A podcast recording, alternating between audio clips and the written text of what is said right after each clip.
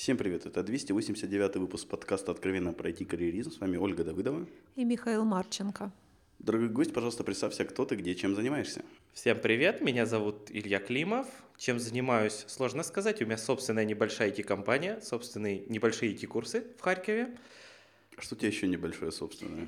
Небольшие бесплатные курсы катаны, которые я пиарю на каждой конференции. Вот и сейчас воспользуюсь вашей аудиторией. Присоединяйтесь к нашему бесплатному движению. Что ты не предупредил, что он денег заплатил? Где моя часть? В смысле твоя часть? Какая твоя За рекламу. Какая твоя часть, Оля? Ну а так, в принципе, все. У нас есть классический первый вопрос про IT. Как ты попал в IT? Мне повезло. Э, скажем так, первую свою программу налога у нас все черепашки начинали. Написал я во втором классе, соответственно, мне было 6 лет. У нас был факультатив по информатике. А дальше понеслась история, наверное, такая во многом типичная для человека, который, который увлекся компьютерами. Начиная там с восьмого класса Малая Академия Наук по информатике. Параллельно, слава богу, надо сказать спасибо моим родителям, они заставляли меня заниматься не только компьютерами, а еще всякими вещами типа украинской мовы, словесности и прочим-прочим. В итоге в 11 классе я, серьез... я умудрился там занять второе место на области по информатике и по украинскому языку и долго думал, куда идти поступать, на журналиста или на программиста. В итоге решил, что журналистом можно быть, в общем-то, и без диплома. Ну, я тогда не знал, что и программистом можно быть, в общем-то, и без диплома. Всем, кроме юриста, наверное, и этого хирурга тяжело быть без диплома. Да, вот я только хотел... Еще, знаешь, я бы не хотел строителей без диплома. Ну, нет, строитель как раз обычно без диплома. Это прораб, может быть, инженер, Хорошо, архитектор. архитектор. Не тот, который вот с сырами по 500 гривен, а который мосты строит. Решил ш- пойти в Хире, ну, собственно, пошел в Хире, все, стал айтишником, по-моему, это уже креснутыми, понимаешь? Дальше в Хире, 5 лет героического обучения, встретил там Чему ты учился там? Ну, в смысле, там же куча факультетов. компьютерные науки, искусственный интеллект.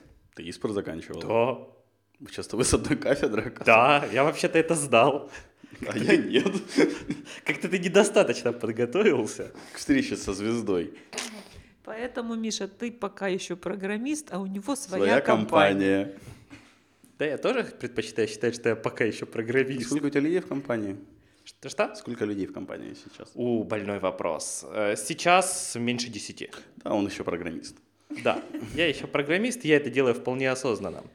Собственно, в ВУЗе прошел школу жизни в виде там олимпиадных сборных по программированию. Это ICM, ICPC, там Бондарев Владимир Михайлович, если кто-то зна- знает.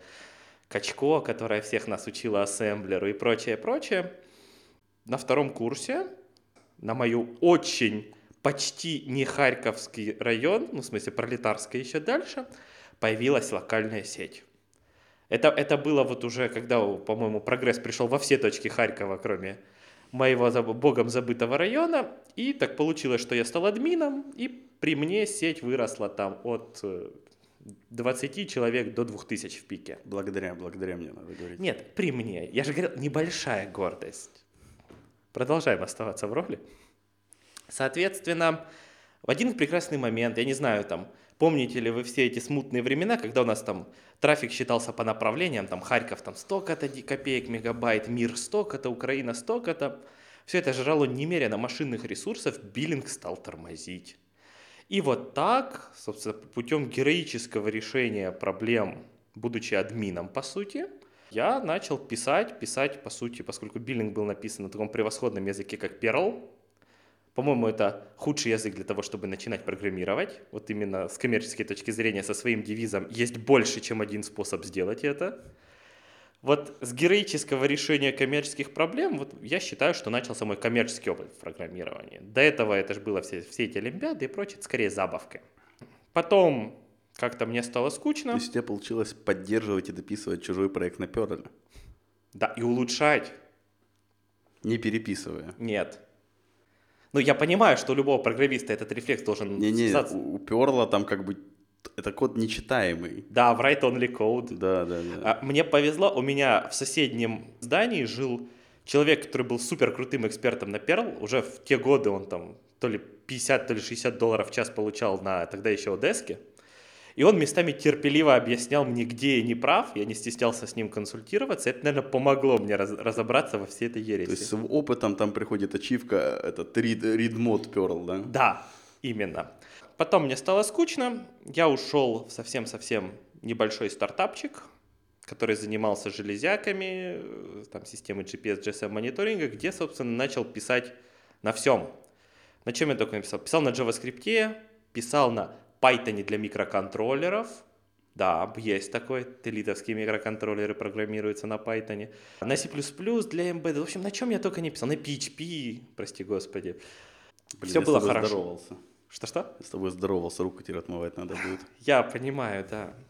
Более того, я сейчас говорю, что современный PHP крутой язык. Так, какой, прости, PHP? Седьмой. Он уже седьмой. Ну, если бы я сказал пятый, я боюсь бы, ты прекратил бы запись прямо сейчас. Нет, ну я просто как бы сталкивался на своей памяти только с пятым, 5.5 или 5.6, я поэтому немножко вот не в теме Ну, отлично. Значит, я могу с позиции эксперта. по PHP. Да.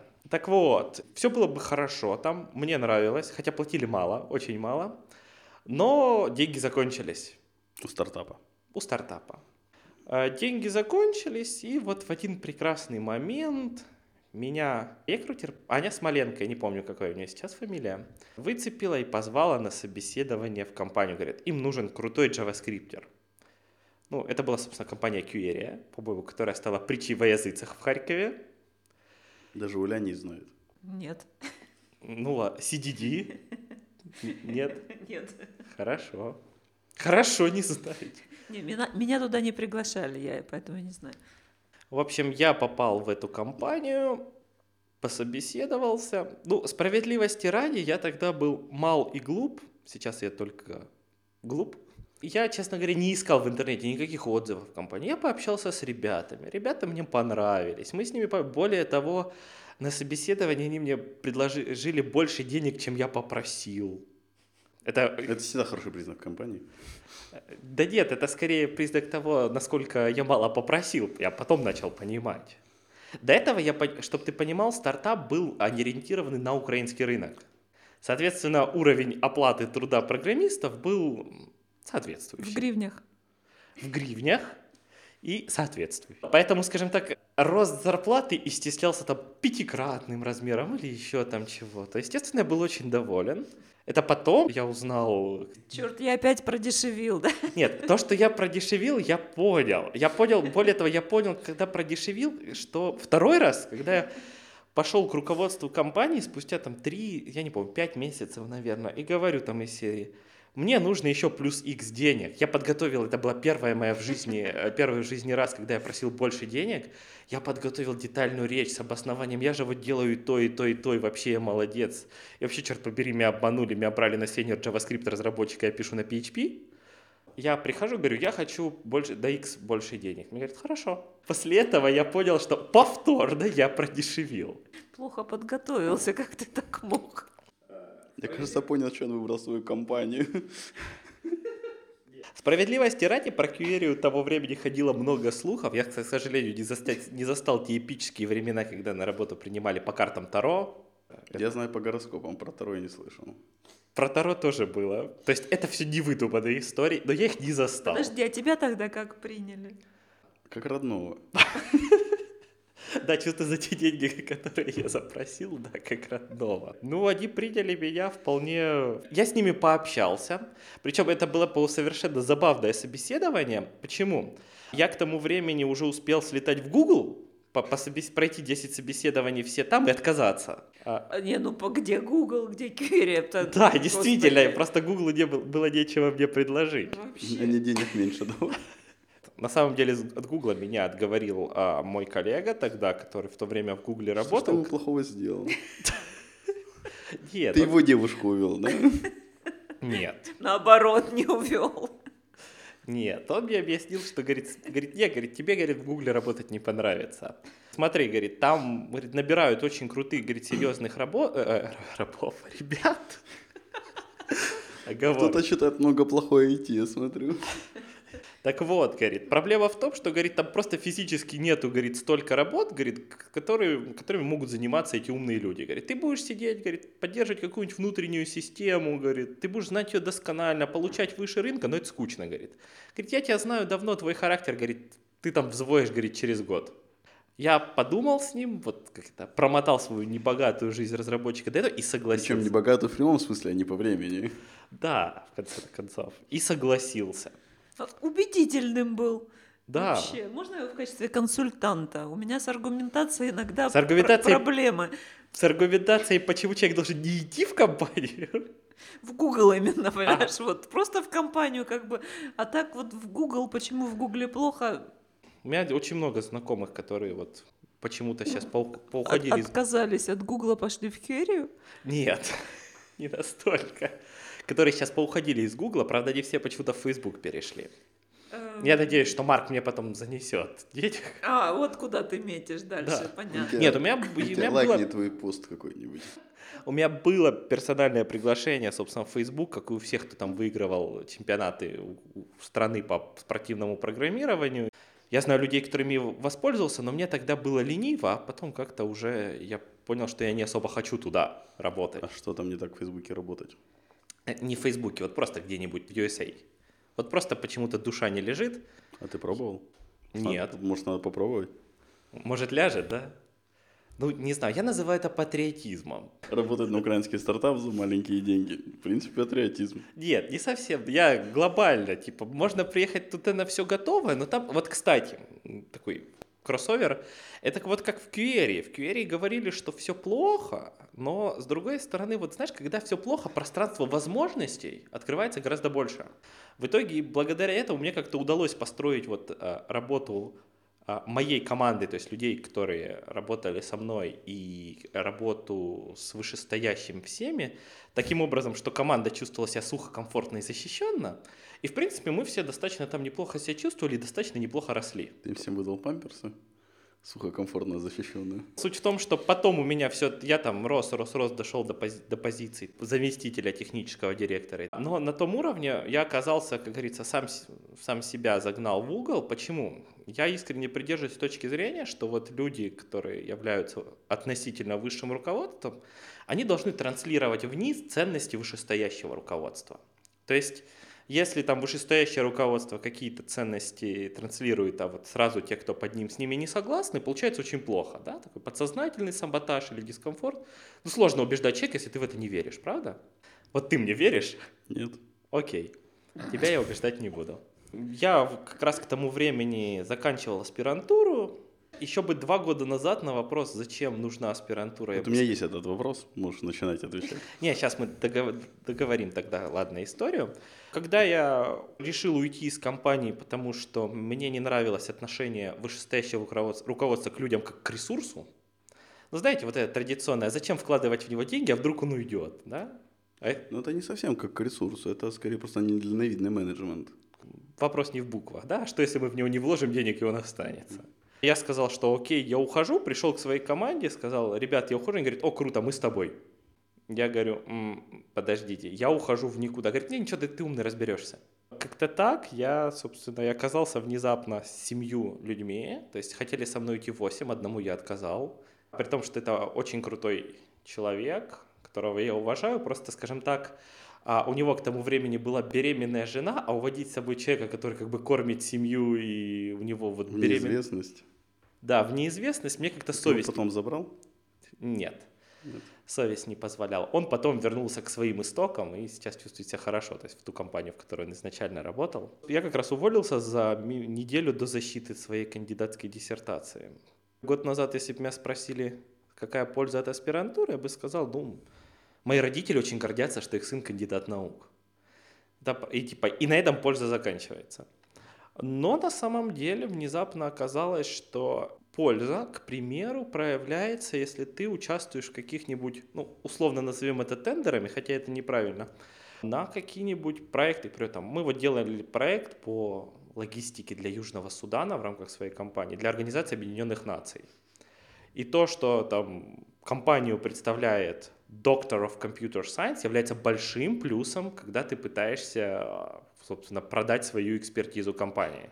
Они говорят, окей, говорит, мы верим, говорит, что у вас там в Украине очень много крутых программистов, говорит, очень много крутых исполнителей, говорит, но нам нужен визионер. С одной стороны, как ни странно, это помогает, то есть ученая степень. С другой стороны, если вот обернуться назад, вот эти четыре года, они были не только полны боли и страданий в виде написания бесполезных статей э, там и еще чего-то. Я еще получил очень много-много полезного практического опыта, начиная от э, педагогических экзерсисов. Научные руководители к тому времени становятся очень ленивыми и отправляют преподавать аспирантов. Поэтому я очень много преподавал в двух вузах. Один, правда, закрыли, я тут ни при чем. Мы с тобой, да, пересекались на открытии Соломоном университета? Ну, не на открытии, но где-то Ну, там на Дне студентов или на чем-то, да. Вот его потом закрыли с концами Харьковский филиал. Второе, как ни странно, я получил очень много полезных знаний, опять же, в области, давайте называть это условно управление персоналом, психологии и прочее, на лекциях по педагогике. У нас там в, уни- в университете работает совершенно сумасшедшая профессионал своего дела, Митцевая Ольга Сергеевна. Она должна была у тебя тоже педагогику читать, но я готов поспорить, ты ее Я не аспирант. нет, она на пятом курсе тоже читает. Что-то я не помню, если честно. Вот я говорю, да я думаю, ты прогуливал. Я в Швеции учился в это время. А, да, в Ленау. Отмазочка. У Окей. меня свободное посещение, Оля, было. Заметно. И вообще, честно говоря, сейчас, как ни странно, я вот чувствую себя... А, еще мне там повезло, мы там съездили в Швейцарию, там в Институт снега и лавин, мы выиграли грант. Там вообще хорошенькая история про городок Давос. У них есть Институт снега и лавин. Как, почему он там? Потому что раз в сто, в лет Давос сносит лавиной. Вот в среднем раз в сто лет, и сейчас подходит к концу следующий столетний срок. Поэтому они очень много денег вкладывают в исследование предсказания сходов лавин. Это, собственно, была тема наших научных исследований. Съездил в Швейцарию, тоже посмотрел научное сообщество, пообщался с местными айтишниками Швейцарии, понял, что мне там не очень нравится. Тупые, умные слишком, зазнавшиеся, нудные. Вот мы про это еще, наверное, немножко чуть позже поговорим. Давай назовем это словом узкоспециализированные. Мгм. Значит, нудные. Да, поговорить за жизнь не о чем. Причем вот слишком узкоспециализированные. Недавно на последнем Харьков JS, который проводили Артем Захарченко, который двигает все харьковское JS комьюнити вперед, вот на круглом столе сказал, вот Илье я доверяю, говорит, преподавание, говорит, на курсе, потому что я верю, говорит, он кандидат наук, говорит, он этому специально обучался, говорит, вот, говорит, ему доверяю. Как ни странно, у меня есть некоторое количество школьников на моих курсах, и вот для родителей там должен, звание кандидата наук все еще играет очень большую роль. Так что это своеобразный sales point, который, с одной стороны, требовал больших усилий, а с другой стороны, выстреливает в совершенно неожиданных ситуациях, в самых-самых разных, вот я говорю, начиная от общения по проектам внутри своей компании, вот когда пытаешься найти проект, и заканчивая вот родителями. У нас все еще звание кандидата наук ценится, да и вообще преподавание это круто. Это изощренная форма мазохизма, но это круто. Как ты от Керри пришел к своей компании? Ну, вот я уволился из QRA, да, Да. сказал, я Семь ухожу. человек пошло за тобой. Не, они сказали, что готовы уйти, говорю, дайте мне чуть-чуть времени. Я, собственно, пришел к небезызвестной Даше Чутченко. А, так ее фамилия. Это ее была девичья Да, да. фамилия, Стесан Назаркина. Э, говорю, Даша, вот мое резюме, вот я делал крутые проекты. Это она так смотрит, слушай, говорит, ты же, наверное, хочешь много денег? Я говорю, ну да. Говорит, слушай, давай, говорит, ты не будешь, говорит, вот морочить мне голову, давай ты собственную компанию откроешь, и мы тебя там с мужем, собственно, с Егором проконсультируем. Ну, Ты хоть делишься С Дашей? прибылью-то И Егора. Какой прибылью? собственной компании.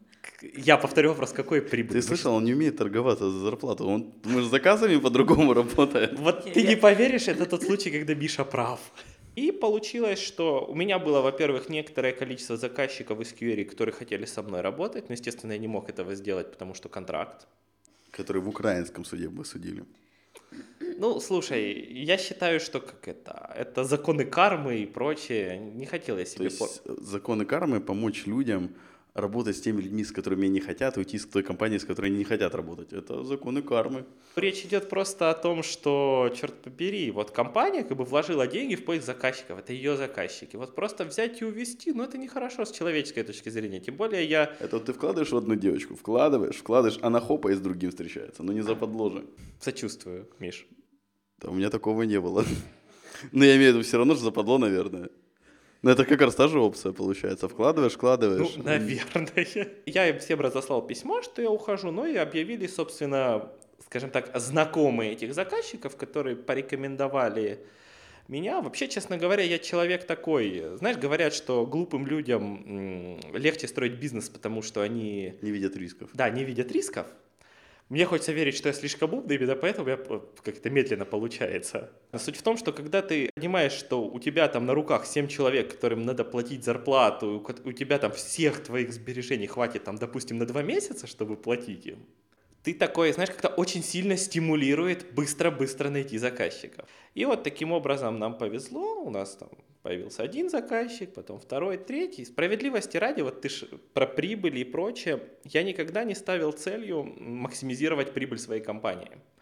Да и сейчас, собственно, мы не ставим целью. Мне просто хотелось бы некоторая вещь, э, иметь некоторое место, где можно вместе работать над интересными проектами, э, и в котором большинству людей будет комфортно. Справедливости ради, это стоило мне огромного количества нервных клеток и бессонных ночей. Во-первых, Выяснилось, что увольнять людей очень тяжело. Ну как же так, это же я же, я сам, собственно, и набирал, у нас никогда не было открытого набора, то есть мы людей приглашали, в основном брали толковых людей, обучали их с нуля. А с другой стороны, выяснялось, что мы не можем брать все заказы, которые хотим, потому что брать за все подряд, ну, скучно. Да? Там, ты 30 раз делаешь интернет-магазин, это совершенно не то. И плюс еще у меня была сразу цель, мы делаем компанию с узкой специализацией. Моя компания занимается только JavaScript во всех ее проявлениях. Там у нас появилась Nokia там, в качестве клиента, потом Nokia радостно купил Microsoft. У нас Microsoft стал клиентом, был бывшим уже. Я вообще считаю себя очень спокойным и уравновешенным человеком. Но когда я узнал, что наш проект, который мы вели, отдают индусам, я терпел. Вообще, инду, индийское лобби очень сильно. Сейчас в Microsoft с приходом Сати Наделы. С чего бы это? Когда я узнал, что передавать проект я буду... Там, мне задали кучу глупых вопросов по тому, как все это развернуть, я терпел. Когда я узнал, что там принимать проект будет девушка, я, конечно же, терпел, я ничего не имею против девушек-программистов. У меня в компании долгое время их было больше 50% сотрудников. Потому что девушки-программисты гораздо лучше парней-программистов. По-моему, ты что-то против мальчиков-программистов имеешь. Да нет. Но когда я зашел в ее LinkedIn и увидел, что у нее 4 месяца коммерческого опыта, я не вытерпел и сказал, нет, ребят, вы знаете, я, конечно, все понимаю, но вот подписывать non-compete agreement, договор о неконкуренции, я не буду ни при каких условиях. Это печальная история. А про девочек-программистов люблю рассказывать эту историю на конференциях. Самое забавное, вот я рассказывал это в Киеве на Most.js э, в декабре. Я открывал конференцию, и вот твит, типа, третья минута конференции, а уже сексизм. Я рассказывал, почему девушки-программисты лучше. Я говорю, ну как, говорю, две, задача, две недели. Даешь задачу девушке, программисту. На следующий день приходишь, она вся расстроена, говорит, я не знаю, как делать, я глупая, я все не могу, ничего. Посидел с ней, успокоил, рассказал, что все хорошо, ты ее все равно любишь. Образно, Миш. Посидели, обсудили, как сделать, поговорили. Она, в принципе, все понимает, просто не хватает уверенности в силах. Спустя 13 дней приходишь, там все готово, вылизано, тестировано, все довольны. Парень программист, Даешь ему задание, на следующий день приходишь, 80% задания сделано. Потому что задание чаще всего сложное, интересное, он доду, придумал, как его красиво сделать, посидел ночь. Говоришь, о, круто, вообще молодец. Через 13 дней приходишь, все те же 80% сделано. Неправда, 82. ну да, 82. Вот потому что вот эти вот за последнюю ночь 2%, вот нет, один за две недели и один за последнюю ночь, come on. Вот Миша вот слышит а голос профессионала. Вот именно так. И вот ты такой смотришь, говоришь, вот вроде крутой программист, а с точки зрения бизнеса это вот такой вот ворох рисков. Подожди, ну, может, не совсем. Это, подожди, подожди, подожди, ты же им не говорил, что ты их любишь, как ты девушкам говорил. Нет, тут же другой прикол. Есть, есть такая, по-моему, это или закон Мерфи, или Паркинсона изначально один из. 80 на 20? Не-не-не. Ну, 80 на 20 это как раз привел пример, немножко другой, что будет использовано все время, выделенное для задачи, Это Мерфи. еще немного. Паркинсон это не, не 20 на, на 80, то Да, Паретто. Паретто. Поэтому, собственно, если ты две недели, мальчикам просто надо давать было не две недели, а ты знаешь, что за две не- недели надо сделать, значит даешь два дня, а потом еще два дня. Вы прослушали миниатюру «Современное управление проектом». Ну, это есть почти agile, на в самом деле. Ну, я понимаю, конечно. Я очень набил очень много шишек а, в области своей компании, в частности, там, грубо говоря, количество недополученных денег, которые нам заказчики там не выплатили, исчисляется. Если перевести в гривны там восьмизначными суммами, А лучше в процентах, скажи просто. в, процент... Ой, в процентах сложно посчитать. Я думаю, если брать оборот компании, ну, процентов 15-20.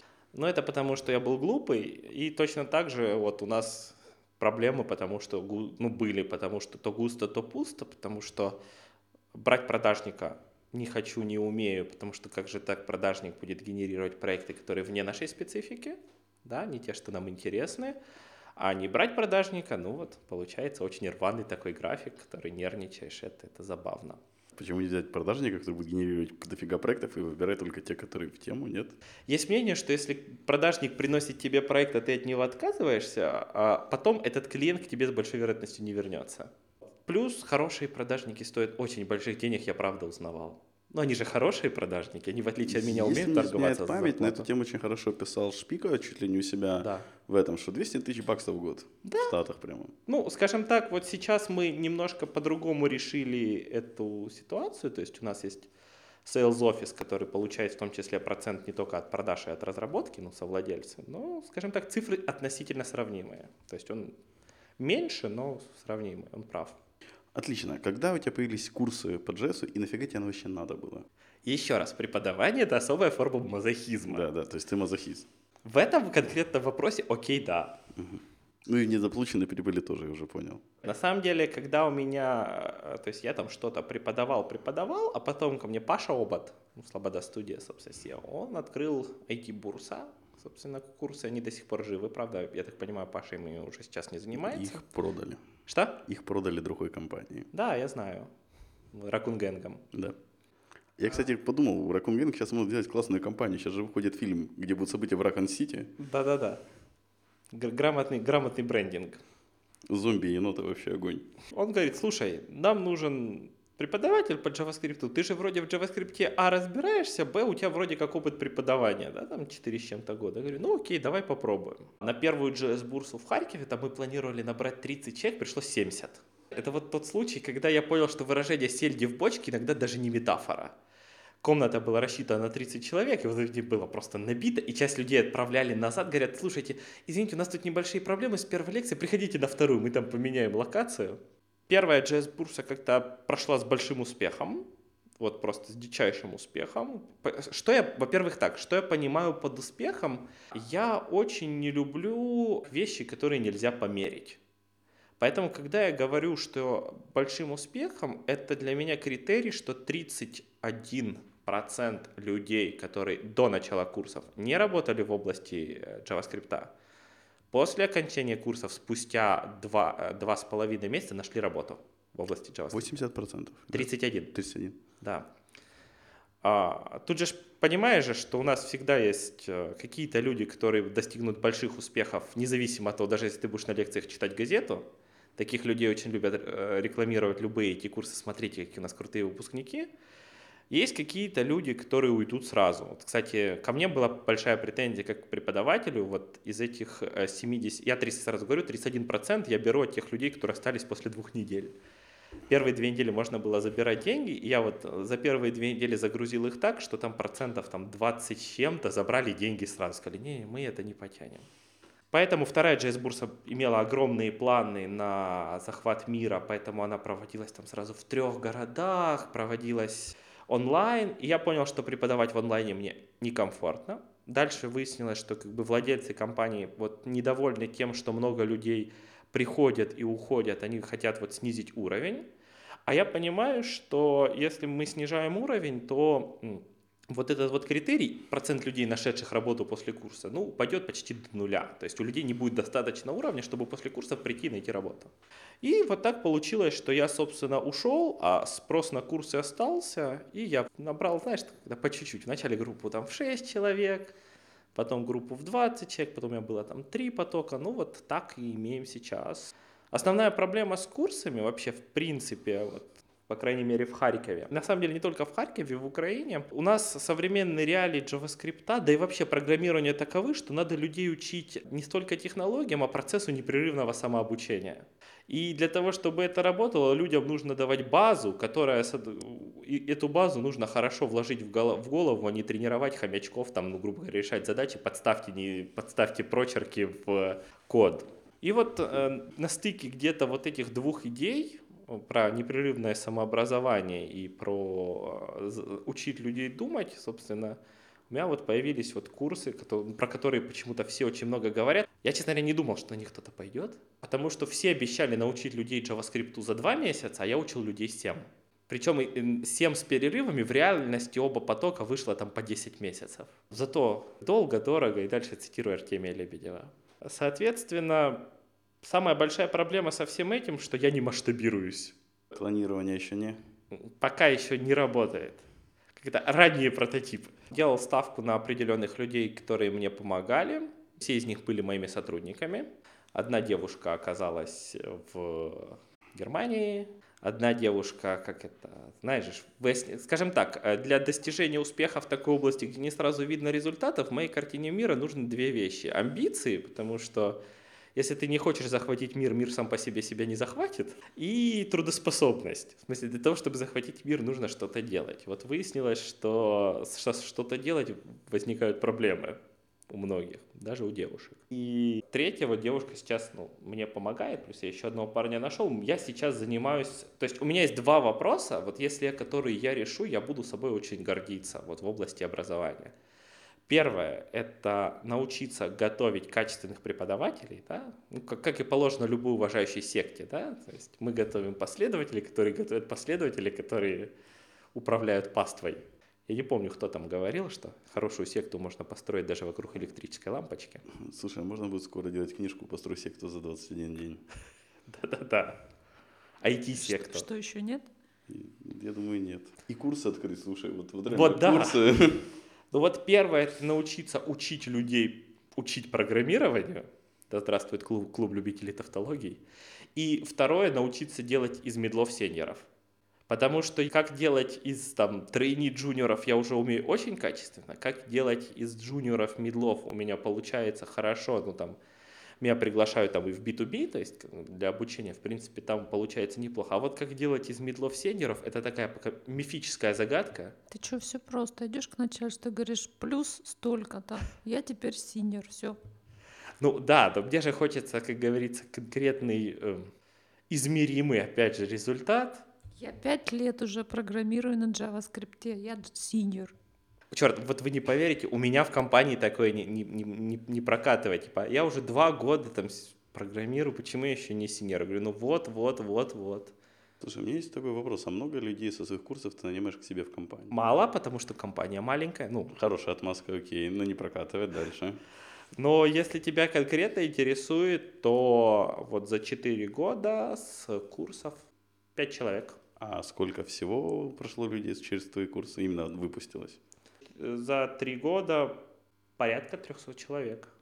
Один процент. Да. Но ты же не забывай, что если мы берем размер компании в 15 человек, то пересчитывая на размер компании, это получается 33%. Так, может, надо заниматься не образованием, а проектами искать. Неинтересно. Неинтересно, понятно. Образовывать интереснее. Образовывать интереснее. Слушай, а кто сейчас идет вообще на курсы образования? О, вот тут все сложно. Для меня я выработал один очень простой критерий, как отличить хорошие курсы от обычных. Если на курсе нету входного тестирования, ну, грубо говоря, берут всех, кого попало, туда лучше не стоит идти.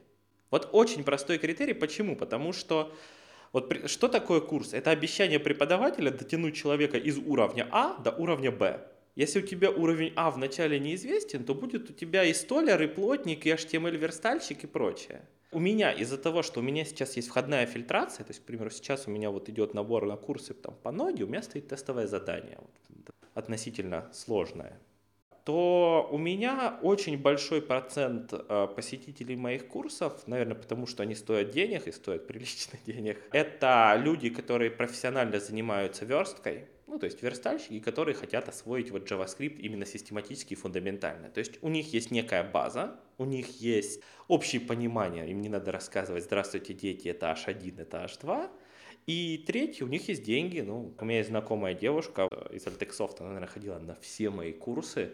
Ну, то есть то, как она верстает, это просто восхитительно. Это как, как музыка. Я, как сам человек, который там 10 лет занимается JavaScript, но все еще не умеет прилично верстать, вот просто этим восхищаюсь. Кстати, вот из курсов мне, я ж исследую потенциальных конкурентов. Наверное, самые крутые вот в Украине это лица, мне дико нравятся. Львив IT School. У, них очень серьезная подготовка, очень хорошие преподаватели и так далее, и так далее. Прям вот я им бесплатную рекламу делаю. А своих так и не назвал курса, что хорошо. Ну, слушай, кому надо, найдут. Я... Понимаешь, проблема в чем? Вот смотри, у меня 1 марта старт курса по Node.js, то есть у нас еще месяц до начала. У меня 30 мест. Из этих 30 вот по состоянию на сегодня занято что-то вроде 27. А мы все равно выйдем после 1 марта, скорее всего. Ну, я понял, я просто тебе объясняю, зачем Да, да, мне да. не надо рекламироваться. То есть я Мне хочу... надо масштабироваться. Вот именно, я сейчас веду бесплатный курс для преподавателей закрытый, вот я учу людей учить, и потом я хочу некоторых из этих людей позвать, конечно, преподавать со мной. Я так подозреваю, про масштабирование это было уже, про планы. Что еще? Про планы. Что дальше планы? Ой, что дальше, что дальше? Сложный вопрос. Первое, хочется выйти, э, я вот очень много выступаю сейчас на конференциях и прочее, хочется выйти все-таки на уровень хотя бы Европы, презентовать вот себя где-то in English. Второе, хочется построить масштабируемую систему курсов вот с гарантированным качеством э, в нескольких городах Украины. Мы сейчас в этом работаем и в Минске. Почему в Минске? Ну так получается как-то вот очень тесные связи украинского со- IT-сообщества с Минском. Соответственно, третье, это хочется все-таки довести уровни бизнес-процессов компании до того момента, когда они, а компания, пусть даже такая вот небольшая, там, я не хочу расти там больше 20 человек даже в огромной перспективе, может функционировать плюс-минус без моего вмешательства. Для меня это хороший показатель того, что я понимаю, как это работает. Вот пока такие планы. Мгм, Супер. Посоветуй две книги нашим слушателям. Первая книга будет очень необычная. Это ранний Сергей Лукьяненко «Звезды холодные игрушки». Она как раз про то, насколько плохой и опасной может быть узкая специализация. Это то, чем болеют все наши... Ты не с Геномом не путаешь? Нет. Там, где расы, маленькие счетчики, маленькие крыски, бойцы и прочее, это звезды холодные игрушки. Окей, я в плане Генома больше эту ассоциацию вижу. Я понимаю, что геном там вообще раскрыта полностью эта тема, но именно вот она. а, Ранний Лукьяненко это не то, что он пишет сейчас, поэтому если Я, да, кстати, его давно уже не читал. и не надо. Вот я ее прям ре- рекомендую всем, потому что программисты последнее время стали, когда я вижу там Senior Angular JS 1 девелопер, мне хочется плакать. Узкая специализация это очень плохо и очень опасно. И очень плохо для развития нашего сообщества, во что я сейчас очень сильно вкладываюсь. И вторая книга, которая, как ни странно, поменяла мое сильное мировоззрение как разработчика, вот Си- Evans, Domain Driven Design, разработка через доменную область, она про Java, но она вот как раз сильно прочищает мозги про то, как, как айтишникам сосуществовать с бизнесом именно с технической стороны. Это тоже того, чего не хватает. И напоследок пожелай что-то хорошее нашим слушателям. Я прежде всего хочу пожелать слушателям, чтобы с ними всегда были рядом люди, которые помогут им в их развитии. Это не только великие гуру, менторы, но и люди, которых приятно учить. Наболело, извините. И второе, чтобы, собственно, они никогда в этом развитии не останавливались. Большое спасибо, Лея, что нашел время прийти ответить на наши вопросы. Спасибо слушателям, что слушали нас. Все вопросы и пожелания мне на почту шами13 собакагmail.com. Всем спасибо, всем пока. Пока-пока. Пока.